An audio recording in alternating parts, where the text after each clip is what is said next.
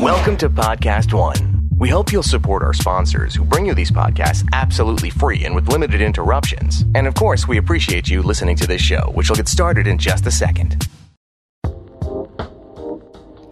Podcast One presents Starving for Attention with Richard Blais, an entertaining behind the scenes look at the world of food, where you'll hear from anyone and everyone in the culinary industry, including restaurateurs, TV hosts, famous chefs, producers of your favorite cooking shows, and many more. Now, here's your host, Richard Blais. Hey everyone, welcome to Starving for Attention, a podcast, as you might have guessed, that shines a light on the nooks and crevices of the food space, peeling back the layers of the proverbial onion that is our world. An onion that's been slow roasted over the dying embers of a wood fired grill. I oh, should, yeah, I should actually write menus, perhaps. Perhaps. As another thing that I do.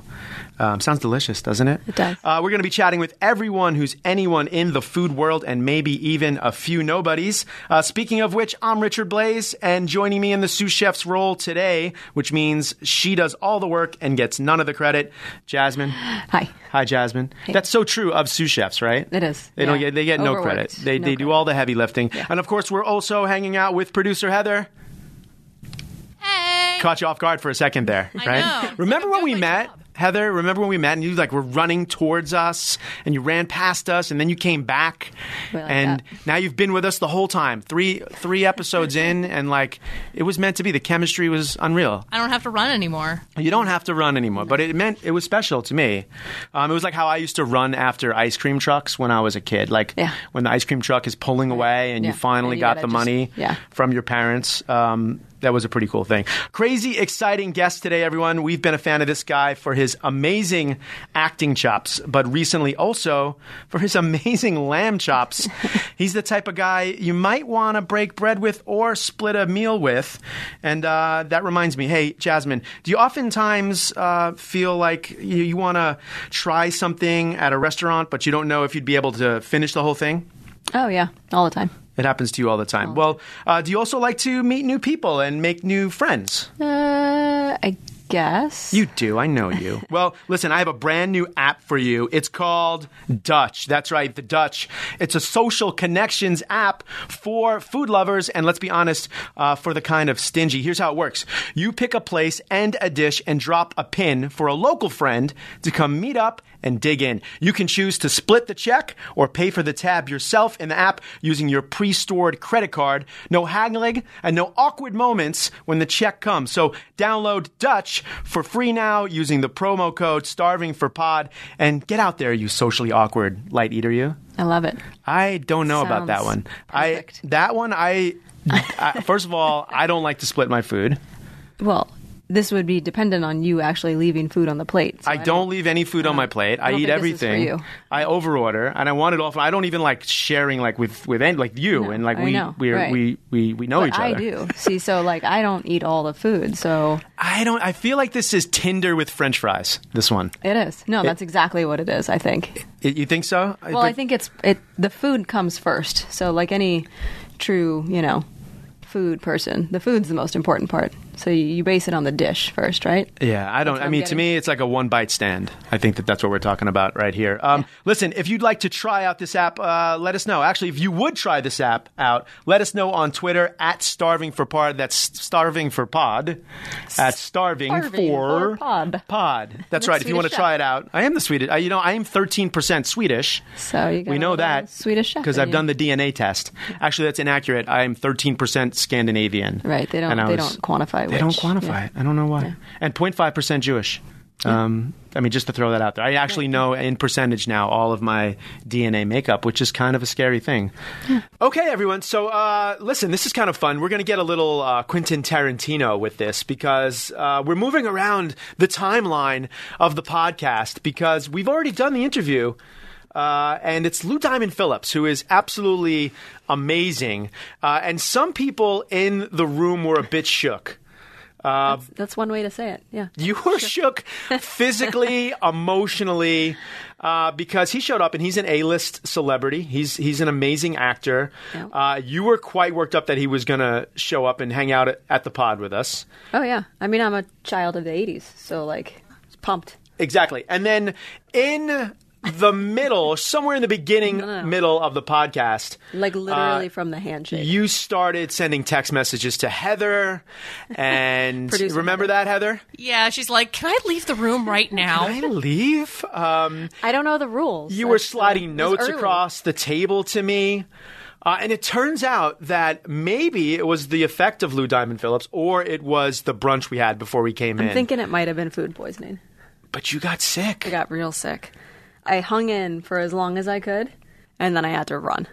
And then you left, right? Then you ran, and I was like, "What is going on?" so when you're listening to our interview uh, with the amazing LDP Lou Diamond Phillips, just remember that Jasmine, sometimes she's quiet, but here she's quiet because she doesn't want to Here embarrass I'm quiet because I was afraid if I opened my mouth, something really unintended was going to come out. I think if you upchucked in one of the earlier episodes here of the pod, though, that would probably be pretty good. But you would want to, you'd want video. It's not endearing. We'd want video for that. Uh, but it also got me to think about this thing uh, that you've been sort of obsessed with lately. Oh yeah. yeah. Surströmming. Surströmming. It's Surströmming. So it's an internet rage. very um, infrequently do like viral meme things kind of cross over into food. Oh, I was going to say very in- infrequently that you look at them. You look at them Oh, all the time. I'm, I'm on the meme edge. You Like, are. yeah. You have your finger on the pulse of the meme world.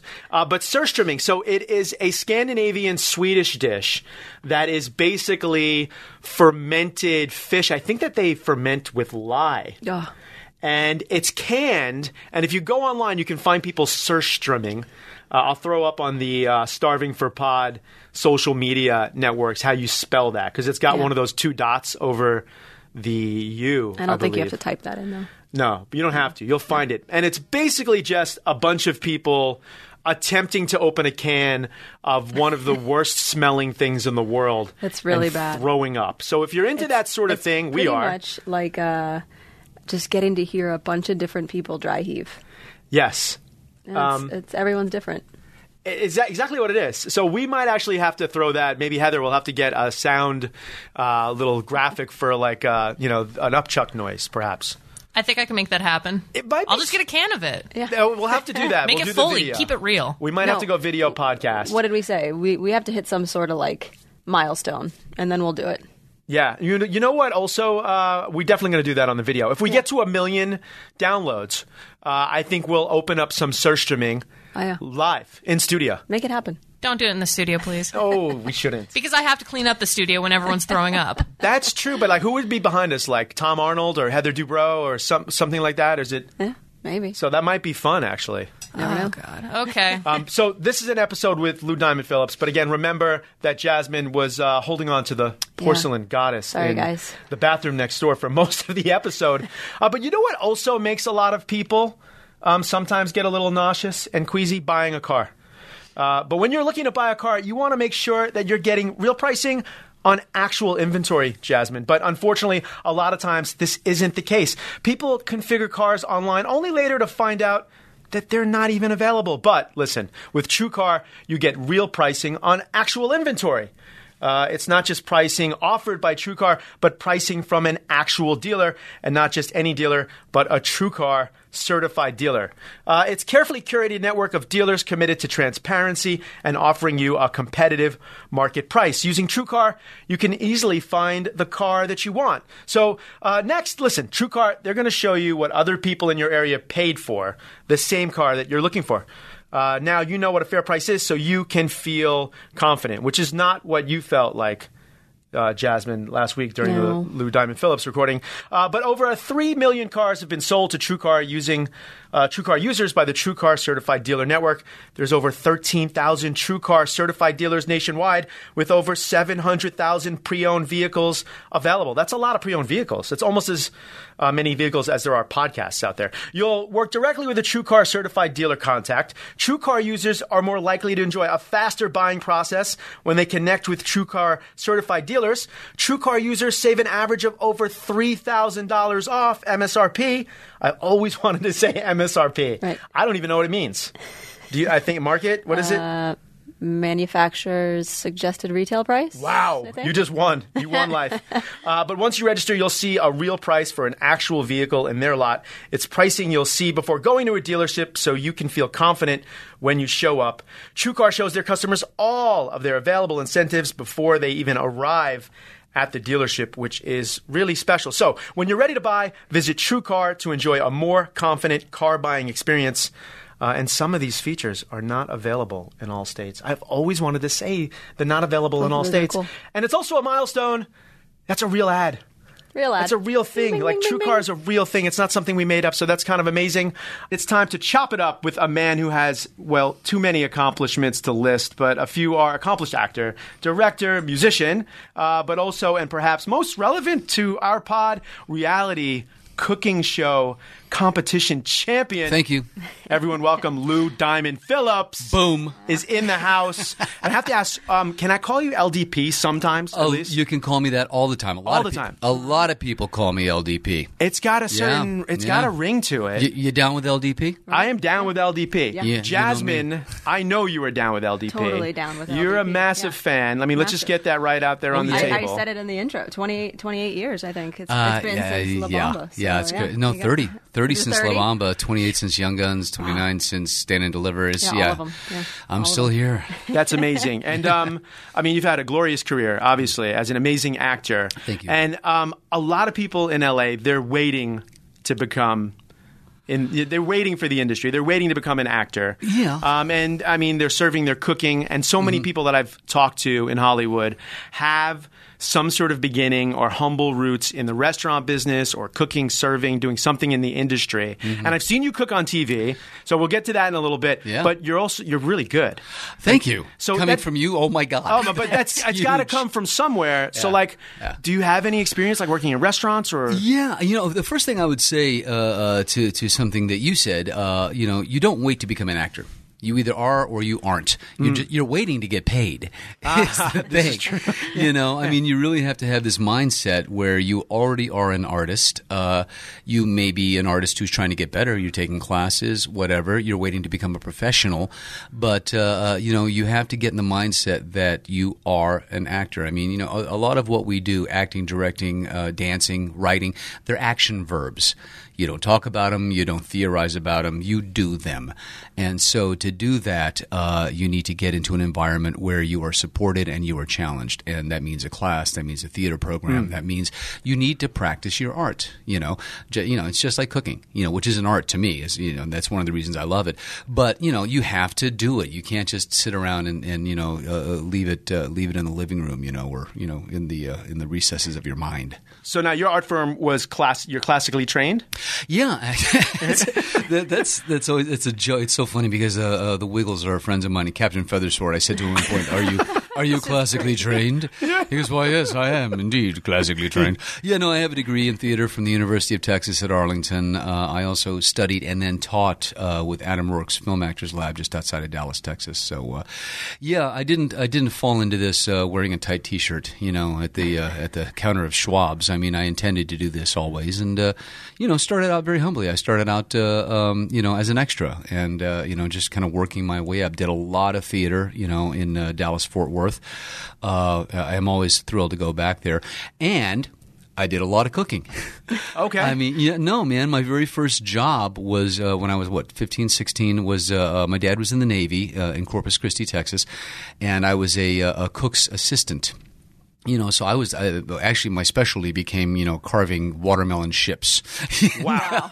That's pretty specialized. yeah, yeah, it was you know watermelon ships, you know, with big lettuce, you know, sails. now and these are like old sailboats or these Yeah. aircraft carriers. What are these? No, no, Are- these are these there- were yeah these were Are one, there you know, people on these ships? There were ships. No, there were a lot of melon balls. Yes.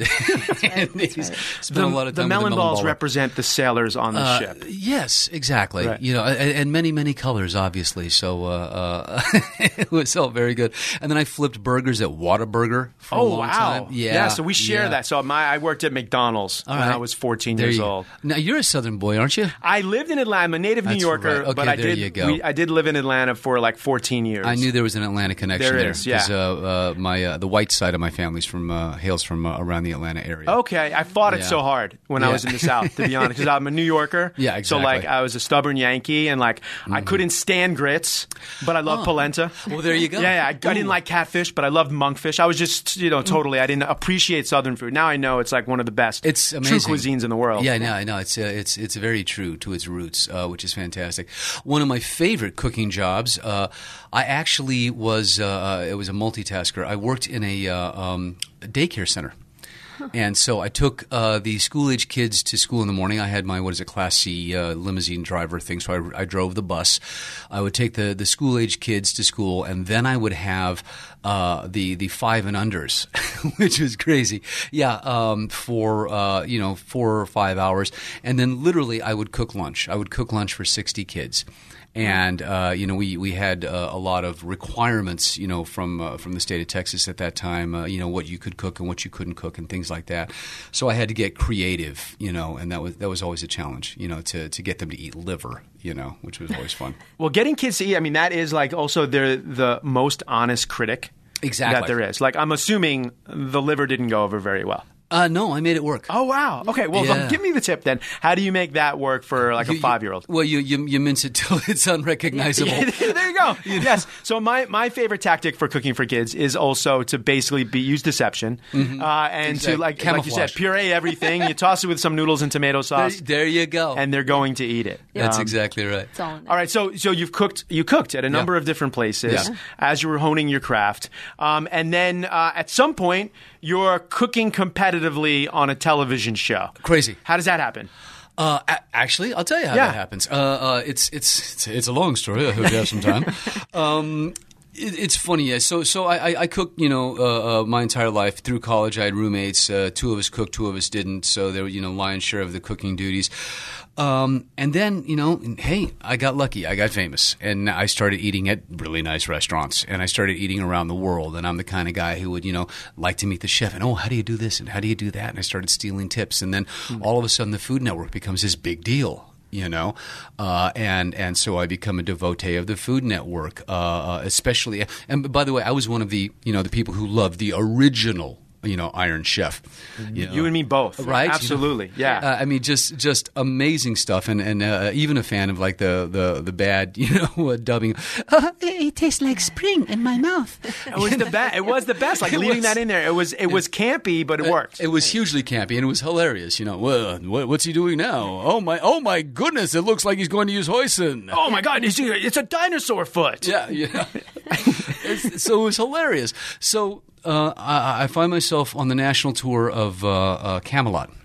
Okay. I am playing King Arthur, by the way. Hmm. Yes. I was the King of Siam on Broadway and uh, King of Ar- uh, King Arthur, you know, for the national tour. I only play kings and, and, occasionally queens, but uh, um, at any rate, uh, uh, it's been it's long been a habit of mine on location. Uh, or you know, with a new group of people, I, I cook. I cook on weekends. Uh, you know, I'm always bringing my tribe together to cook. Uh, and and so uh, on this particular tour, uh, I, I I would cook a lot. We were in a different city every week, and I'd always manage to get the, the apartment with a with a, uh, a kitchen and whatnot.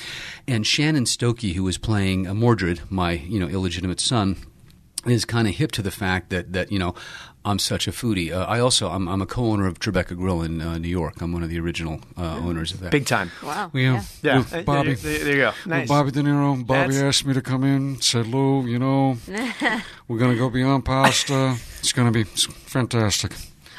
Very. you can't likes say it. no. no, Heather liked so that. I He made me an offer I couldn't refuse. So, uh, uh, so he knows I'm a big foodie. He happens to be a friend of one of the producers of Iron Chef, and he goes, "Would you judge Iron Chef?" I said, "When do I show up?" Right. And so, as a result, I ended up judging Iron Chef twice, and, and I guess the the folks over at the Food Network, you know, found out that you know I'm as involved as I am, and and then they asked me to do the uh, the Rachel versus Guy thing, uh, you know, which uh, I went on to win. That's amazing. I wish you did. Um, I wish you were. I I was on Iron Chef America, and I wish you were one of my judges there, because like you always. Because I don't. I mean, I don't know if I would have fared any better. I lost to Mario Batali by like a few points. Right? That's so The, rough. the secret ingredient was chickpeas. I made Oh. chickpea ice cream. I made noodles Yeah. out of chickpea water. Mario made four bowls of hummus and shaved a bunch of truffles. Beat you by two points. Yeah. he wins, and I, you know what? The well, funny yeah, thing you, is, you know, it's al- it's all it's always you know slightly tilted weighted. toward them. you know, yeah. and listen, you know, I, I have no. Actually, I'm still pretty upset about it, Yeah, as you you know. are, yeah. Um, I'm still upset about Chopped, but that was my own damn fault. oh, so what happened on Chopped? Oh no, I'll tell you. Let's finish your, Yeah. your Okay. Yeah. Iron Chef story. No, I mean, so I lose, and then uh, so our celebrity judge of that episode was Jeff Corwin from uh, Food Channel. I mean, no, No, fuck, Animal uh, Animal Planet. Planet. Animal Animal Planet. Planet. Oh, really? So like all of a sudden you have this association with that person. You're like, what is Jeff Corwin of What does Animal he know? Planet? What does he know? What know about chickpeas? About chickpeas, right? And he's probably a great guy, but in my mind, he will always be the judge. Yeah, that blew made me lose Iron Chef. No, I you see, I, and I took when uh, uh, when I judged, I took it very, very seriously, man. I, uh, you know, and then I, I have to say, I've had, having judged twice, twenty dishes that I would have paid top dollar for in a restaurant. I mean, this was amazing, and the, and the fact that you guys throw this down in an hour still blows my mind. It, it- there's no television magic to it. You know, boom, timer starts, timer stops. That's it. Hands up. You know, and and uh, it is. It's like it's like watching a sporting event. As you know now, because you've competed on a number Yeah. of uh, different things, they're all just different races, right? So I'm a Oh, my marathoner, God. and like, okay, I, I won Top Chef. That's a Yes. marathon. That happens to be a good distance for me. And by the way, I was pulling for you every step. I Oh, well, watched that entire I mean, season. Keep man. pulling for me, by the way. We keep pulling for the podcast if Okay. you could. Yeah. Um, but they're all different races. So, like, Iron Yes. Chef to me is like a team relay because you ha- you do get your sous chefs, Yes. and you have a little bit more time, and it's more of a team sport, which is Right. what working in a kitchen really is. Yeah. So it's hard when you're on these shows, and it's just you as like a naked warrior Oh, Yeah, in the arena. Yeah, yeah. No, I, when I went into Chopped, uh, um, first of all, I love the show, uh, but my, my Filipino mother, who, who taught me a lot about cooking, by the way. I mean, uh, most of the basics that I know, and I learned from her. And I've never taken a cooking class. I literally, I learned it from television. I learned it from guys like you. Uh, you know, I learned it from chefs that I, you know, whose uh, uh, kitchens I go to. So um, I, uh, uh, I told my mother I was going to do Chopped, and she's a little Filipino woman. She goes, uh, "They are going to time you, Lou Diamond." I said, uh, "Yeah, Mama." How long do you have? Uh, we have thirty minutes, Mom. Oh, Lord Diamond. Time is your enemy, Lord Diamond. and sure enough, she was right. No truer words have ever been No spoken. So, truer so it doesn't fair. I also competed on a Chopped episode and went to their last round and didn't win. Yeah. Uh, so I understand. So Chopped, using the race analogy, that's like Yeah. the Usain Bolt sprint. No, it's no huge. time. Yeah, no, and it's instantaneous. You open up that basket, and you literally probably have what thirty seconds to decide what the heck you're going to do. Yeah, and it's one of my favorite questions. Oh, is it real? Yeah. Uh, yeah, no, it's, It's- hugely real. And so I, I may be, I don't know if I'm the only person ever, but uh, I, one of the few to have forgotten uh, uh, to left off an ingredient twice. Oh, yeah. Twice, Yeah, brother. that never fares too well. No, second round, uh, I, I literally, and this, it's freaking ranch dressing, and I thought, oh, come on, please. You know, it was a mistake. It was hubris, I must say. It was arrogance. literally, uh, was it Chris Santos said it was one of the best steaks he's ever had. I, I, I did a buffalo steak uh, and, and marinated it, and I made a uh, a a romesco from uh, stale pizza uh, sauce. Oh. yeah, and I even, First of all, super Yeah. smart. yeah, thank you. Yeah. yeah, and I, I actually made it from scratch with heirloom tomatoes. You know, in thirty minutes. Nice. Yeah, I know. You got And the so- umami from the stale pizza. Right. That's a good Yeah. call. You got the Yeah. thickener from the bread on the pizza. Thank you. Thank you very Yeah, I like that. That works. Yeah, it worked out really well. But it didn't work out well for you. well, it didn't work out well because I forgot the damn ranch dressing, and all I would literally all I was going to do is I, we had uh, what uh, watermelon cucumbers, which are not great, and so I was going to make this little chopped salad thing on the side. Um, with that and some green apple and some walnut and uh, uh, what else? Oh, and, and a little bit of arugula, right? And then just dress it, but to tart up the the ranch dressing with with a little bit of dill and a little bit of lemon juice. So I figured that's going to take me all of two minutes. So I left it till last. Ran out of time. Yeah, you forget about it. Yeah, exactly. And, you know, no, I didn't forget. I Oh. couldn't get. I ran out of freaking time. So time management very very poor. So I still get through to the last round because the romesco and the steak were like stellar. Delicious. Right. Yeah. Okay. There you go. Yeah. So boom, they let me through the last round. Me and Carnie Wilson, and uh, sure enough. I forget one more ingredient. I make. I make. It's. It was very complicated and it ended up being very good and very sophisticated. And I forgot a freaking chocolate bar. Yeah. a, a chocolate bar that I should have just chopped up and thrown in the ice cream. And doesn't that always happen Perfect. on Yeah. Chopped? Like Yeah. I, st- I'd have only competed on it once, and I'll, I'll still have the, the nightmare where I wake up and I'm like, oh my god, I forgot the gummy bear. I still have it. I, Yeah. Yeah. And uh, uh, oh my god, what is her name? She's lovely. Uh, uh, Maneet. Manitz. Maneet, Manitz. yeah. Yes. She was shaking. We I we come to the table at the end. She was literally shaking. She, Lou Diamond. I don't know if I'm more angry at any other contestant than you ever in my career. It, you, it's terrible. Right. Terrible. You know, because it was painfully obvious that I, I outcooked everyone. I mean, it was uh, it was it was just you know how could I win? You know, uh, after losing, uh, forgetting two two items. Well, speaking of confidence, because you have some, obviously. Yeah, a little bit. Uh, so you're on uh, Rachel versus Guy Yeah. Celebrity Cook Off. Yes. And that's a ca- literally a cast of characters, right? That's a fun, Mm-hmm. diverse, uh, I mean, cast that was down to play. right?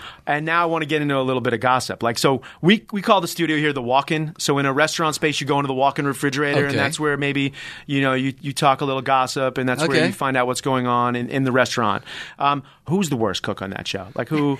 There's someone. I mean, because Oh, you're yeah. good, Who- but there had to be a couple of people who just it? had no idea. Yeah, their yeah. agent sent them an email. They end up being on the show. Yeah, and you wonder about that because you go, you you you you go, you, you guys know this is televised, right?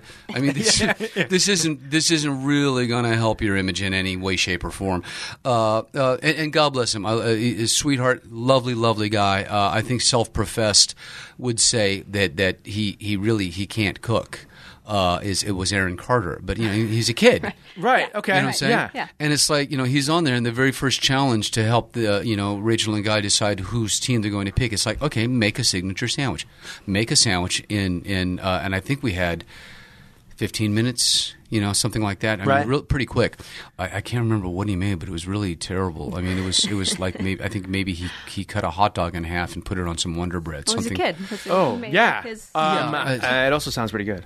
I mean, Well, it, it, you know, if, if, if you execute it well, no, but I mean, it was it, it, it just really was uh, it, it was odd, and then, so yeah, he, he he didn't last long. He uh, he, he didn't have any uh, any fundamentals. Right. So um, it ends up going down to the wire, and you develop because I, I watched the show.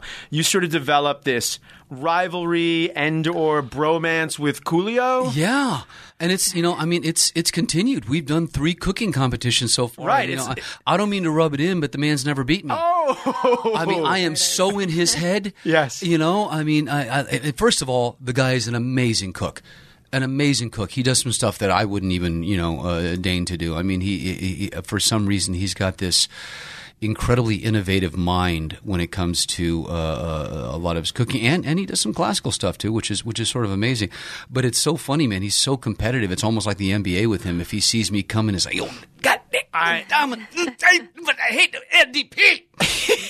not just for you. So I competed against Coolio in like celebrity food fight, Uh-huh. uh, and I've never seen. He was locked in, Mm-hmm. like laser focused on winning this silly game show. To Yeah, be yeah, honest, yeah. uh, and like almost intimidating. How like focused he was on this game show, and he was fired up the whole time. So that's how he cooks as well. I'm assuming. Oh, absolutely. Right. Yeah, and so you know, uh, I mean, you know, mad respect for him. I mean, he's he's fantastic. I tell you, who else on that show was was uh, uh, sort of amazing. Uh, Cheech. You know, and uh, God, we shot ourselves in the foot on on that one. We, uh, I almost, he ended up going home. We, I almost went home uh, over a grilled cheese sandwich, which you know, to, haunts Were me you to a, this you day. were a team? No, Okay. uh, no, we were, uh, uh, you know, uh, three of us ended up in the bottom, and, and Joey Fatone, uh, you know, went very, very simple, very basic, but made a great grilled cheese sandwich, and and you know, uh, Cheech and I tried to tart it up too much, you know, and it, it just didn't didn't work. Um, so he was a fantastic. guy. Joey's a really, really great cook. Uh, uh, Taylor Dayne. You know, sort of unassuming. You wouldn't expect, you know, but you know, she's Right. what is she? She's a nice Italian girl, an Italian Jewish girl from you know Long Island. You know, so boom, you know, she can cook. Well, with the level of fame comes the fact that you don't really have to cook for yourself at all, right? I mean, that's Yeah. probably what some of them are are dealing with. Like, Maybe uh, you know, for me, it's it's it's therapy. I mean, first of all, my wife Yvonne cooks a lot. I mean, and she's amazing, and she brings this European sensibility to the table. You know, and you know, I'm a half Scott Irish, you know, Filipino kid who grew up in Texas and, and, and Atlanta. You know, so I mean, I got this real Southern, you know, thing. I'm actually yeah, but there's a lot of flavor in all of those. Exactly. Exactly Big right. flavor there. And Yeah. well, I mean, the funny thing is, I'm actually working on a uh, on a cookbook, and uh, uh, Nice. might be hopefully putting that out, you know, sometime next year or something. But uh, still in the process of developing that. But it's called American Fusion, which is basically my whole, you know, my whole DNA. It's this big mix of all these influences that I've had globally that uh, you know have have in a weird way become a part of Americana. Now, is that the the cookbook? Is that just how you cook for the fam, or Yeah, no, okay. my my recipes, stuff that I've made up, stuff that you know, little things that I've stolen and then adjusted, you know, and then other things where I've literally just gone, hmm, let, us try this. This could be cool. Here's my hot take on uh, also Filipino cuisine. I think it's ready to tip. You Like, think? there's, I feel like there's a lot of new restaurants coming out that are Filipino. There's a lot of great Filipino chefs, and I feel like all of those flavors are so big. Yeah. Yeah. Um, this little place downtown, Rice Bar. Have you been to Rice No, Bar? I'm not. So a little Oh, Filipino check this out. restaurant downtown LA. It's got like four seats. Right. Mm-hmm. Super unassuming. Amazing food, big flavor. Right. Just, I mean, nice, nice, just really, really great chef-driven little place. You know, it's funny. I, I, I think we've been on the verge for a long time. There was a, uh food truck called White Rabbit for a long time, and those guys were great. Uh, the, so there's uh, there, there's.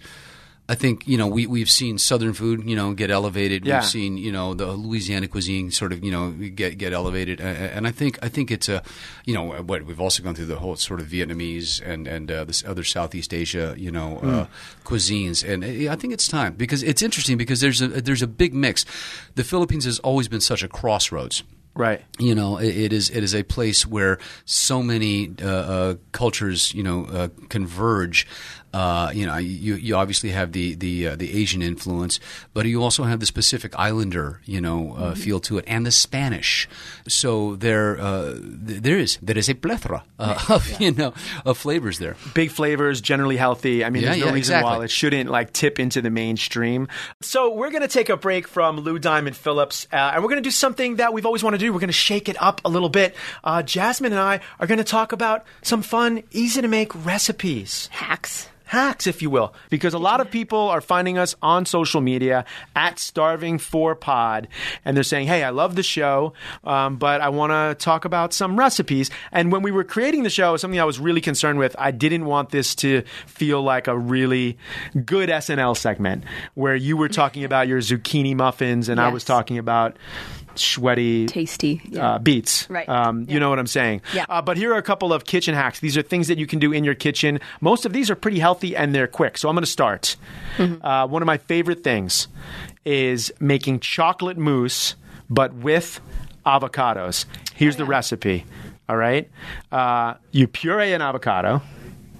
You add two tablespoons of cocoa powder and a drizzle of honey or agave nectar. You puree it in a blender till it's smooth, and you have what looks like chocolate mousse. Delicious. That's good.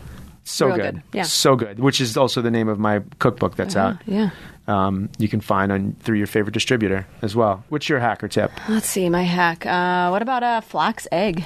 I don't even know what that is. It's a, a vegan egg replacement, right? So Ooh. take ground flax meal, two tablespoons of water. You whip it up until it's about the consistency of an egg, okay. and then you use it. But you can't. Uh, okay, but not you, in like an omelet. so you use it for baking. So it's an yeah, egg you use it replacement for, for baking. baking. Yes. You can't make an omelet out of flax No, seeds. no omelet. I I don't love think it that. would work, yeah. I love that. Um, one of my other favorite little sort of quick tips is making aquafaba. Have you heard of this? It's a fun word to say. Agua think so. faba. Um, so it's taking the water or liquid that's in a can of chickpeas, just the liquid, and then putting it in a mixer with a whisk and whipping it up, and it forms this glorious whipped cream meringue texture. You are shaking your head no, don't- I emphatically. I don't like this at all. Why don't you like this? It's whi- it's the texture of whipped cream. Everyone loves whipped cream. Yeah, but the but you know like the liquid in cans, you, you're supposed to throw that out and like rinse it off, and and it's like discard. I feel like Are you? I don't feel that. I mean, I've- there's there's all sorts of stabilizers in there. like? It tastes like chickpea water. it's gross. so it's so it does. But if you add a little honey to it or some other spices, it's going to sure, work. sure. Uh, what's that thing you were telling me about this morning? Oh, oh yeah, uh, fake chocolate frosting. Well, it's not fake because it, it is chocolate still, um, but it's uh, you take a can of sweet potato puree, mm-hmm. right? Okay. and then you get some bittersweet chocolate. Um, yeah, like maybe sixty percent somewhere in there. Not Oh, very fancy. dark, You're but, throwing you know, down the yeah. percentage of your chocolate. So uh, sweet potato puree chocolate. You warm up the p- puree. you melt the chocolate, you mix the two together, and you have chocolate frosting. Oh, chocolate frosting. And it mimic. I mean, I tricked a whole boatload of kids. It mimics chocolate frosting beautifully. It's amazing. I love how all of our tips today are also sort of baking secrets. Listen, those were some pretty fascinating hacks, things that you can do at home. Here's another thing uh, that you can probably do at home. You should do at home. I want to introduce you to another chef I love cooking with, and that's Green Chef. They're a USDA certified organic meal kit service that gives you everything you need to make five star meals. And listen, in the comfort of your own home. You'll get high quality, premium, organic ingredients, which Jasmine loves, and easy to follow chef crafted recipes delivered right to your front door or your side door or your back door if that's where you like things uh, delivered. You'll also love that Green Chef does most of the prep work for you. Each box comes with pre made signature sauces and some ingredients already pre chopped. I mean, think about like onions or butternut squash. No one has time. Who's got time for that? Chopping butternut squash. So, more flavor in less time. What's not to love about that? I kind of love it. They also have a meal plan for everyone, uh, like vegans, Jasmine, people who are on the paleo diet, those who are gluten free, or basically everyone who lives in Southern California, and more. This week, I went vegan myself, believe it or not, and it's super easy to switch meal plans so I can try even more great recipes. I cooked Green Chef's vegan grilled zucchini salad with crisp snap peas, creamy avocado, and tons of more veggies, all tossed in tangy balsamic vinaigrette and topped with spicy chickpeas. I love spicy chickpeas. Um, and I'm also really interested in getting into Green Chef's vegan saag stuffed portobello served with quinoa studded almonds, peas, currants, plus chutney spiced rainbow carrot salad. That sounds like haiku. That one. That sounds delicious. So, if you want to eat restaurant quality meals at home, just go to thegreenchef.us slash Richard. Wait, what? Us. Wow. Is it us or US? Uh, I believe it's U.S. there. U.S. US. Yeah. So, if you want to eat restaurant quality meals at home, just go to greenchef.us slash Richard and you'll get $50 off your first box. That's a pretty good discount. That's greenchef.us slash Richard for $50 off. Trust me, you don't need my skills to cook delicious meals with Green Chef. That's true, because I'd probably mess it up if I was the one doing the actual work. No? Probably. Hi, I'm Tavis Smiley. You may know me from my PBS talk show. I'm excited to tell you that I have a brand new podcast that you can hear on podcast1.com starting this July. I'll discuss the latest in politics, sports, music, and much more with big thinkers, artists, and celebrities. I'll also share my own opinions and answer some of your questions. So join the conversation this July on the Tavis Smiley podcast, coming to podcast1.com, the Podcast One app, or subscribe on Apple Podcasts. This is Starving for Attention with Richard Blais. Uh, so on the Celebrity Cook-Off, you're, you're split into two teams. So some people are with uh, Guy Fieri as a coach, Yes, and some people have. Rachael Ray. You were on Team Rachael, right? I was, yeah. And uh, that had to be a lot of fun because I, I work with both of them a lot. Uh, I adore them both. I mean, they're Right. amazing, and they were great mentors. I mean, the the, the funniest thing was to to to watch them on the sidelines, and and and this was the first season they've done it. I think they you know they've gotten better at it now, and uh, but but I mean, they, it was everything that, that they could do to not like rush in and go no cut it like this. You know i mean they could you could just see them trembling with with with this this frustration that do that please don't do that so is that Rachael? Because I, I feel like Rachael would be more like the traditional coach. She's up in the press box, No. and Guy would be, "I'm grabbing your football helmet." No, it's the rever- is it reverse? No, it was uh, it it was it was equal. Oh wow. Okay, they're both Yeah, just up in, it. in, it. different ways. In different ways. I mean, you know, yeah, Rachael's a, a, a very uh, driven, strong woman. You know, I mean, Oh, my she's, gosh. Yeah, no, she's Yeah. Hmm. she's, uh, she's a tough little cookie, man. I, I adore her, uh, and uh, but she was wonderful. Um, and it's I, I, one of my best recipes that that's in the book and that I've made a, a dozen times now on film sets uh, to the delight of everyone was something I call lasagnas. I, I literally Oh. I used to make Lasagna. Right, I know. You're I funny. know. it, yeah. Well, thank Yeah. you. You know, if it's good enough for Shakespeare, it's good enough for me. Um, I, that we had to do a family style dinner. My first thought was boom lasagna, and I and for my kids, I always made it with turkey meat, you know, so that it was a little a little more healthy, a little less fat, all that other good stuff. And she goes, "You're not you're not cooking a turkey meat lasagna for my family and you know my, my food tasters." She goes, "You're going to make it with lamb." I said, "I've never cooked with lamb." She goes, "Okay, here's what you do," and she gave me a few pointers, and it, it it's turned out to be one of my signature dishes that is just like ridiculously good. I mean, even Guy said he goes, "This is this is one of the top ten lasagnas I've ever had." That's amazing. And now, imagine, so yeah. Lasagna now always has lamb. Yeah. Now you were pun. You did another dish with cioppino that had a little Uh, yeah, Chia, Chia Filipino. Chia Filipino. because I which- use Manila clams. Yeah, nice. Ah, yes. that I'm done. Uh, I'm, I like that because I'm kind of Yeah, punny with my punny food too. too. Because I think it makes the food better when you have a sense of authorship. in it. Absolutely. Um, but I mean, Rachael and Guy, they're amazing. What I love about because I I I, actually, I feel like I defend them a lot, like in the food space. Like, oh, they're Right. just television chefs, and like they're two of the most authentic people. Yes. you're ever going to meet. And like uh, the thing I love about Guy is that he will text message me, but in the same way. That he actually talks. So in, in a text message, it'll be like, "Hey Blais, my brother from another mother. What's going on, baby? You're the bomb.com." And they're like, "Oh wow, how are you?" You know, This is kind of amazing. But Who is this? so authentic, genuine people, and two of the hardest working people. Oh, yeah. uh, I, I in the think game. that's you know I mean it's interesting, man. Um, w- we have entered a uh, a very democratic society where I mean obviously anybody can be anything. You put your mind to it and you do it. You put in the work. You put in the commitment, and uh, uh, there there are very very few areas in life that are that rarefied anymore. And, and, and I'll be honest, I'm a bit of a purist, but I mean I, I've never. I've never looked at, at Rachael or Guy as anything but chefs, or and it's and it's nice because sometimes people, you know, they go, "Oh, Lou, you're a chef." I go, "No, I'm not a chef. I've never run a kitchen. I've worked in a kitchen, but you know, I, I, I'm a very, very good home cook. You know, so I, I like to to you know make that make that delineation, uh, but that democratization uh, to to a certain extent, uh, not because of people like like Rachael and Guy, but because of other people, we we've so lowered the bar, man, in our society. There are some people out there with cookbooks and and little cooking blogs and things like that that that they're because they're YouTube sensations or because they're famous through the social media. It's like you know, I I've boiled water before. Yeah, great. Here, here's Yeah, a blog. Here's a three book deal. Yeah. yeah, Right. It's- It blows my mind. Man. That's a hot topic, right? Actually, it's it's a hot yeah. topic on this podcast when we bring chefs who are also on TV because our world now sh- is shrinking a little bit.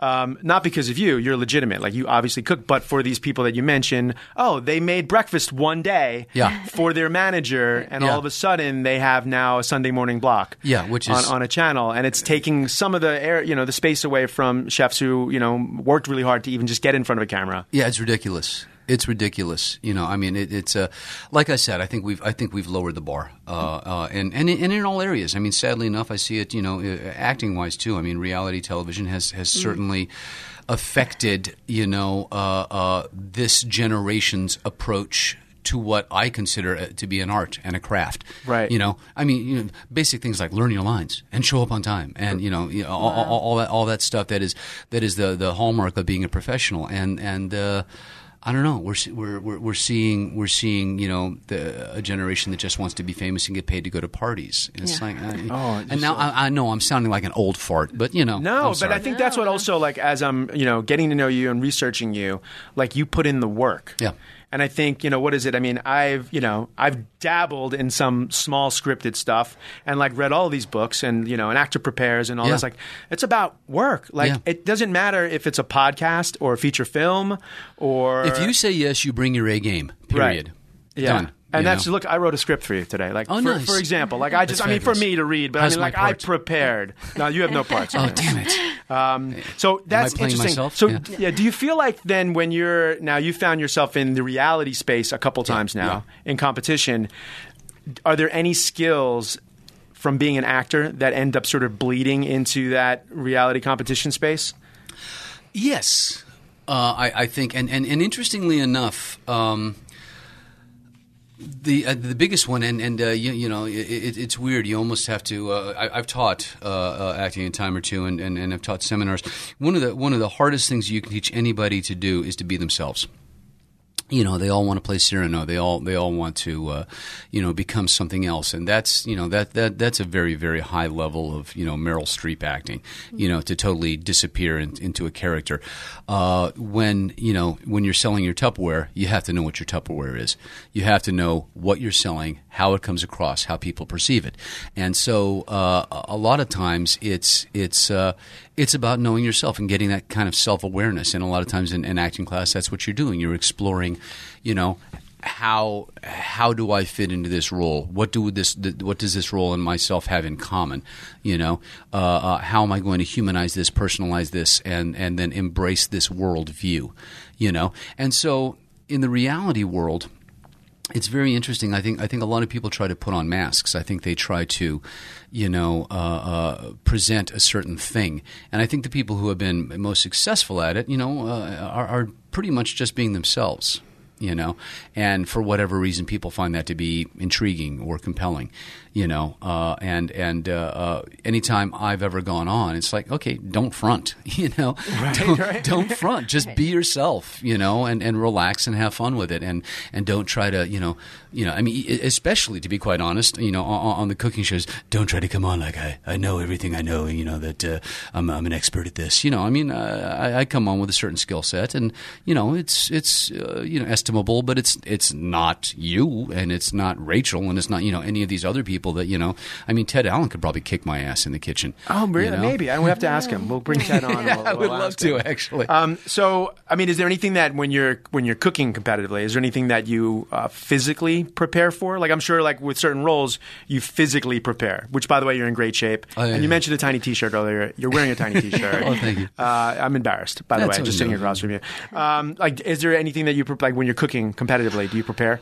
Um, uh, mentally, Okay. you know, and it's and it's about focus and and uh, literally, literally running through, uh, you know, my repertoire and go, okay, if it's fish, I'm going to do this. If it's red meat, I'm going to do that. If it's this, if it's that, you know, and and uh, uh, being able to to um, uh, scramble and and you know uh, uh, come up with stuff on the fly you know and also knowing my weaknesses are it's like baking it's like oh god you know if, if I got to bake something I'm kind of screwed you know I'm, and, and I got a little advice from my wife and I got a couple of new tricks now um, and it's funny because like right now literally we're filming the sixth season of Longmire and my, uh, I directed the second episode. And my director of photography, uh, Todd Dos Reis, wonderful man, lovely man. He's a vegetarian, so I'm, I I offered to cook a couple of times. He goes, "Yeah, well, I'm a vegetarian." I'm like, "Oh, well." Let me give this some thought. Nice. because yeah, because I cook with meat so much, Exactly. being from Texas, man. uh, and and you know, so I, I, came up with a couple of, vegetarian versions of, of my dishes. And as a matter of fact, he has requested Filipino food, so I'm going to do a dinner probably in the next week and a half, two weeks, with Filipino food. But I'm going to do a vegetarian version of pancit with shrimp, which he will eat. But you know, it, it usually has pork and chicken and a, and a, a chicken broth, you know, base for the noodles. It's like okay, I'm going to go with clam juice and some some vegetable stock and uh, put the shrimp in last with a little garlic, you know, and just just kind of kind of veggie it up and you know see how it works out. Yeah, well, I mean, Jasmine is a yoga instructor, so she's a full moon away from Yeah. being a vegan. I'm pretty- yeah. um, so I'm used to that as well. Um, it's, I mean, in, in Southern California as well, you have to be able to cook vegan, paleo, Yes. gluten free. Um, that should be that would be my reality show where Yeah, like right. we call out guests and we're like, well, the vegan, the person on the paleo diet, Right. um, and and the person who you know can only what was it gluten free diet, Yeah. Yeah. please stand. Uh, Yeah. one of you will be going home, Yeah, right exactly. now. That'd be- that'd be Um, rough. So you're competitive as well. Uh, yeah, Yeah. you know, I mean, you know, high school sports, that whole thing. What is- was your sp- what were your sports? Um, it was very bizarre. I was, I was, strangely enough, my senior year, I was captain of the football team and president of the drama department. They didn't know what to do with me. Oh my gosh, that's like- like, yeah. that's just Yeah, weird. You can't do that. That's amazing. That's like You a Glee can't- episode. By the way, I think it was a? Glee episode. It was a Glee episode. Uh, yeah, no, I, I uh, uh, let me see. I played football. I did that well. I ran track. Uh, did that well. Uh, sat on the bench uh, in basketball, but hey, you know, team player. you- Yeah, yeah. You know, uh, uh, and uh, And that was it, yeah. And also, uh, yeah, a lot of drama. Uh, but the funny thing is, in Texas, and it's one of the reasons I think that I became an actor ultimately, is that uh, we had this thing called the University Interscholastic League, and I think they still have it, where you compete like like a track meet. You compete in drama. You go, you do monologue interpretation, duet scenes. Every year, there's a big uh, uh, one act play competition, and I, and I was winning a lot of awards. So uh, it was, uh, you know, it was kind of positive reinforcement that uh, hey, you know, you, you're not bad at this. So um, your com- competitive spirit serves you well uh, in the reality space because not only winning the uh, celebrity cook-off competition, you also won uh, "Help Get Me Out Yeah, of Here." I'm a celebrity. Get me out of here. Yeah. Yeah. Okay, Yeah. so like. Now I have to ask, as, uh, as someone who's competed on many reality shows as well, what is the secret formula? Because you figured it out. You've won multiple shows in different genres. Yes, uh, and and once again, I mean, uh, uh, and, and the one thing that I do want to point out is that is that every reality show I've ever done has had a, a charitable component. Yes. Uh, yeah, I'm I'm never in there for just me. I'm there. Uh, uh, I've, I've represented No Kid No Kid Hungry. Hungry, right, that's right. Uh, uh, for uh, I'm a celebrity. I, I represented uh, Art Has Heart, a dear friend of mine, Amado Pena, in in uh, Albuquerque, New Mexico, who gives art scholarships to to kids, uh, and that's a great thing. Uh, you know, I, I've represented uh, the Wounded Warrior Project before. Uh, this year, I am the uh, salute chairman for the Veterans Administration. So, you know, really trying to support our vets. So, for me to be able to, to go on to any sort of reality competition, uh, uh, yes, I'm always intrigued by, by the competition itself, especially in the food world. But uh, uh, it has to have that uh, charity component to it. Uh, Now that's that's a survival show, right? it was, Okay. and, be- and, and, and once again, that that came out of left field because. Uh, uh, a development guy over at NBC uh, is uh, is a friend, and uh, literally uh, we were kind of joking around, and he goes, "Would you ever do Survivor?" I said, In a heartbeat, because I'm a huge my, my wife and I are huge Right. Survivor fans, and you know I, I spent part of my youth in the Philippines, you know, as a Boy Scout. So I mean, I literally was you know the guy in there, you know, drinking water out of bamboo, and you know, you know, catching fish in, in freshwater streams and that sort of thing. So I think, yeah, I could do that. And he goes, "Well." I'm glad you said It that. just so happens, you know, that, and I was like, oh God. I even asked, could you change the name? Could you please just change the name? You know, he goes, no, no, no, it's Brandon. I went, oh, rats. All right. Uh, and, and and so yes, I mean, part part of that, you know, uh, um, uh, was was certainly the. Uh, being able to to have stamina and to last and the challenges and whatnot uh, and and actually not lose your mind you know uh, because it, that, once again that was the real deal Costa Rica we're in a space that's probably 50 yards by 50 yards and they won't let us out of it they will not let us out of it uh, you can't even talk to the camera people who are there all the time. Plus, they have like 17 cameras around. So y- you have no privacy except when you're actually physically going to the bathroom.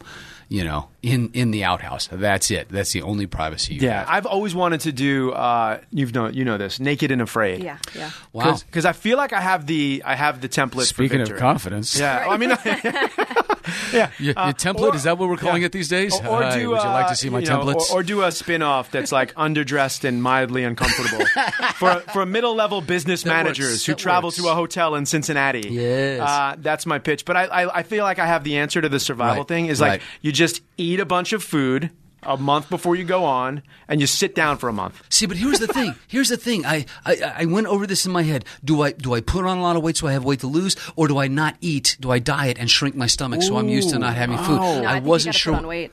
You I know, think, I think so. Well, what did you do? Because you won. So I, well, I went in. I went in normally, but I, I think I, I I dropped what uh, uh, seventeen pounds, something like that, in the six weeks we, there, we were there. Uh, no, it wasn't six weeks. It was what uh, twenty nine days. Uh, but but the other thing, and once again, the thing that I think made a difference was that the audience voted.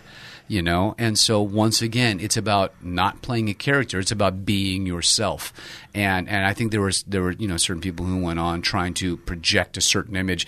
That's hard to keep up. So the audience hours a day. voting, I like that. That's got the sort of Hunger Games sort of aspect Exactly, to it. yes. So like, are you taking your shirt off at certain moments? And, like, I waited till I dropped a few work. pounds.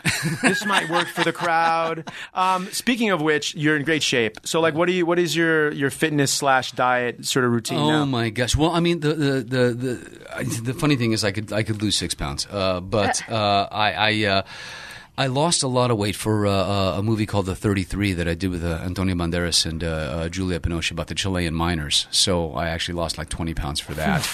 yeah, and then I put that back on, and then I did uh, last year. I did uh, Richard Ramirez, uh, the uh, the Night Stalker, uh, the serial killer, and uh, I play him in the last couple of weeks of his life. He was dying of lymphoma, so I actually got down to 152 pounds for that. But I mean, I literally just you know just the old fashioned way, man. You know, diet and cardio. I limit, my, limit myself to about a thousand calories a day and do two to three hours of cardio. And and uh, you know the the the whole do five small meals, keep your metabolism up. If you're going to snack, snack on nuts and stuff like that, fruit. Nice. So, so I mean, there you you so not you don't have a special trainer. I mean, I'm assuming you bring in for per project a special. Um, I, there was a guy that I used for a long time, uh, uh, Daryl Chan, who's still a very dear friend of mine. But he trained me for the Big Hit, and he trained me for Courage Under Fire.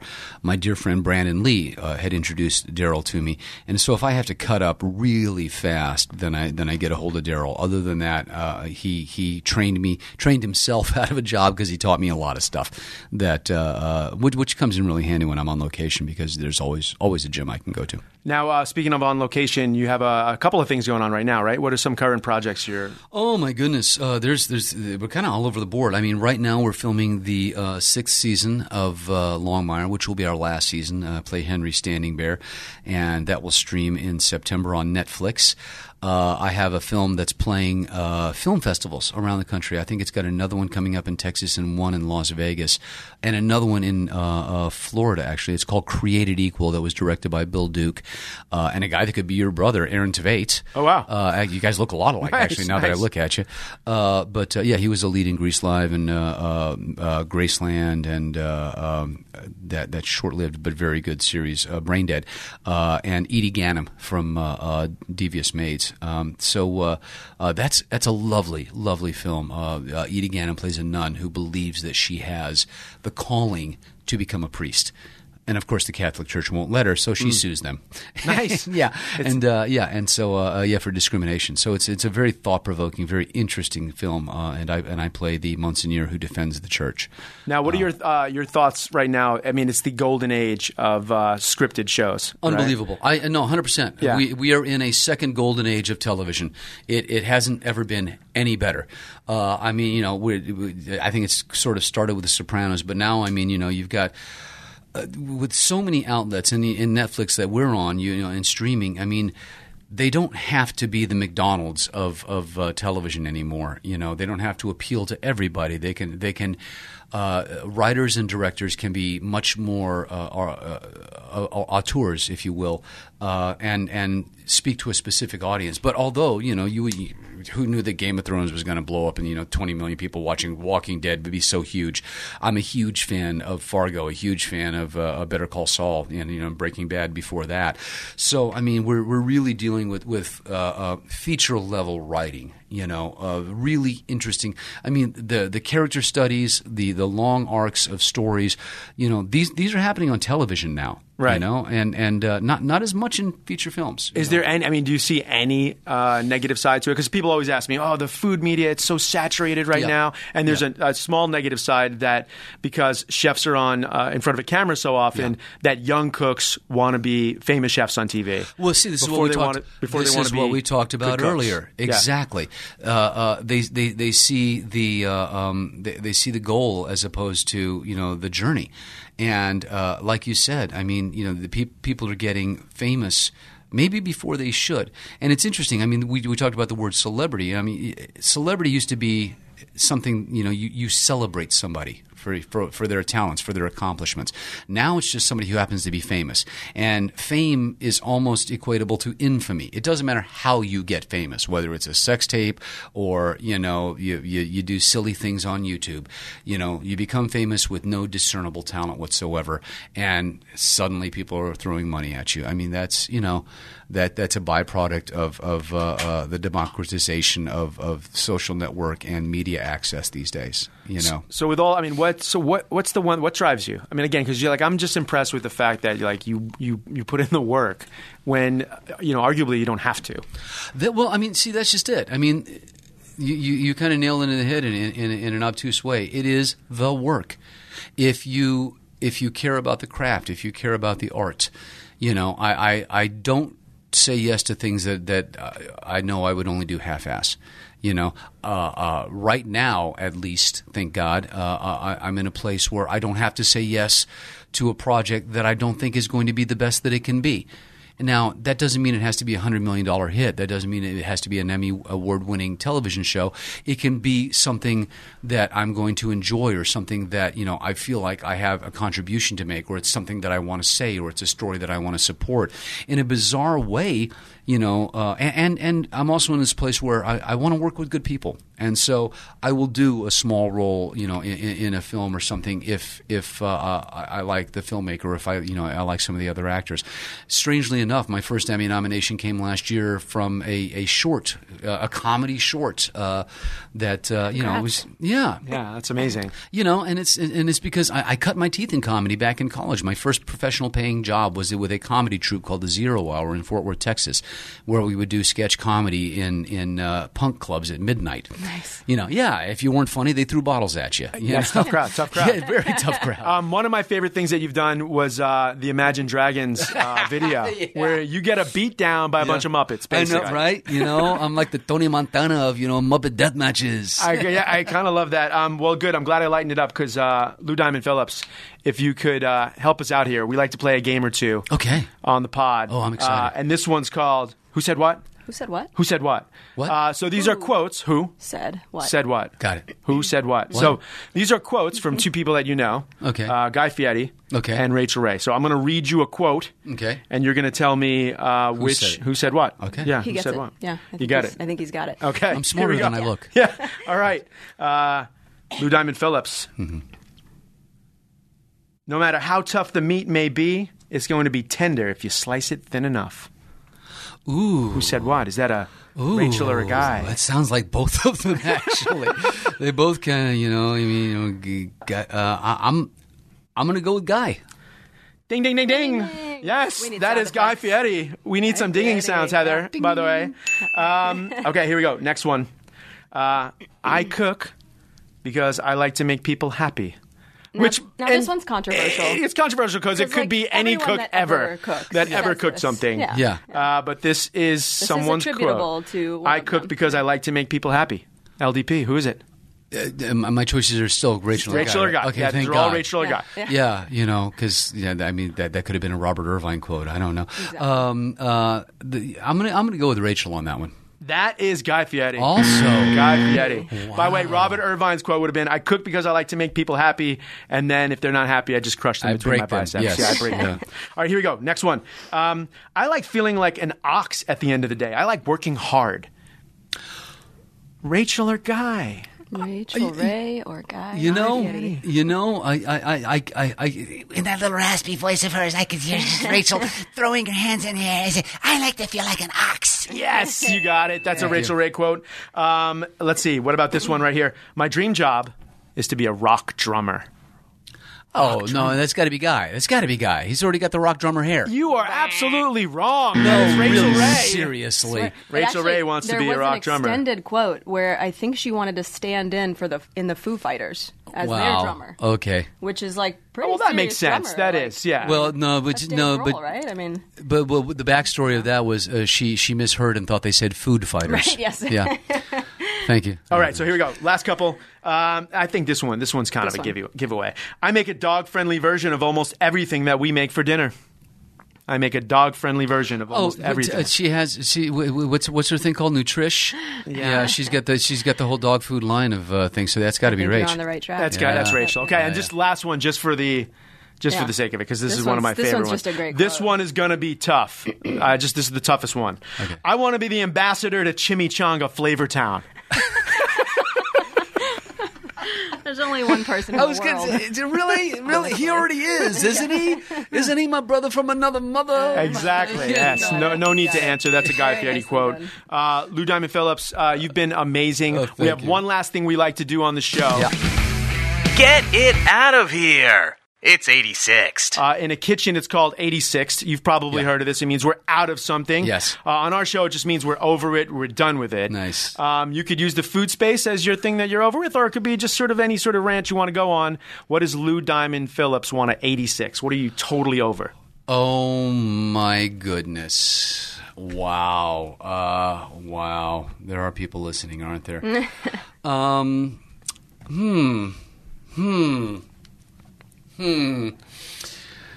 Oh, no, you, know, Tough question, tough no, question. it is. It is. My mind is spinning. It's Yeah. like, mm, no, no, don't go there. Mm, no, don't do that. Mm, It's uh, like, yeah, I'm really over beet yeah, salads. yeah, um, yeah, no, chimichangas. yeah, but no, but I mean, honestly, there there are a lot of things I'm onto. It's like avocado toast. Who you know who made up avocado toast? Look, I'm but I'm loving it. Yeah. Next year, I probably won't like it so much.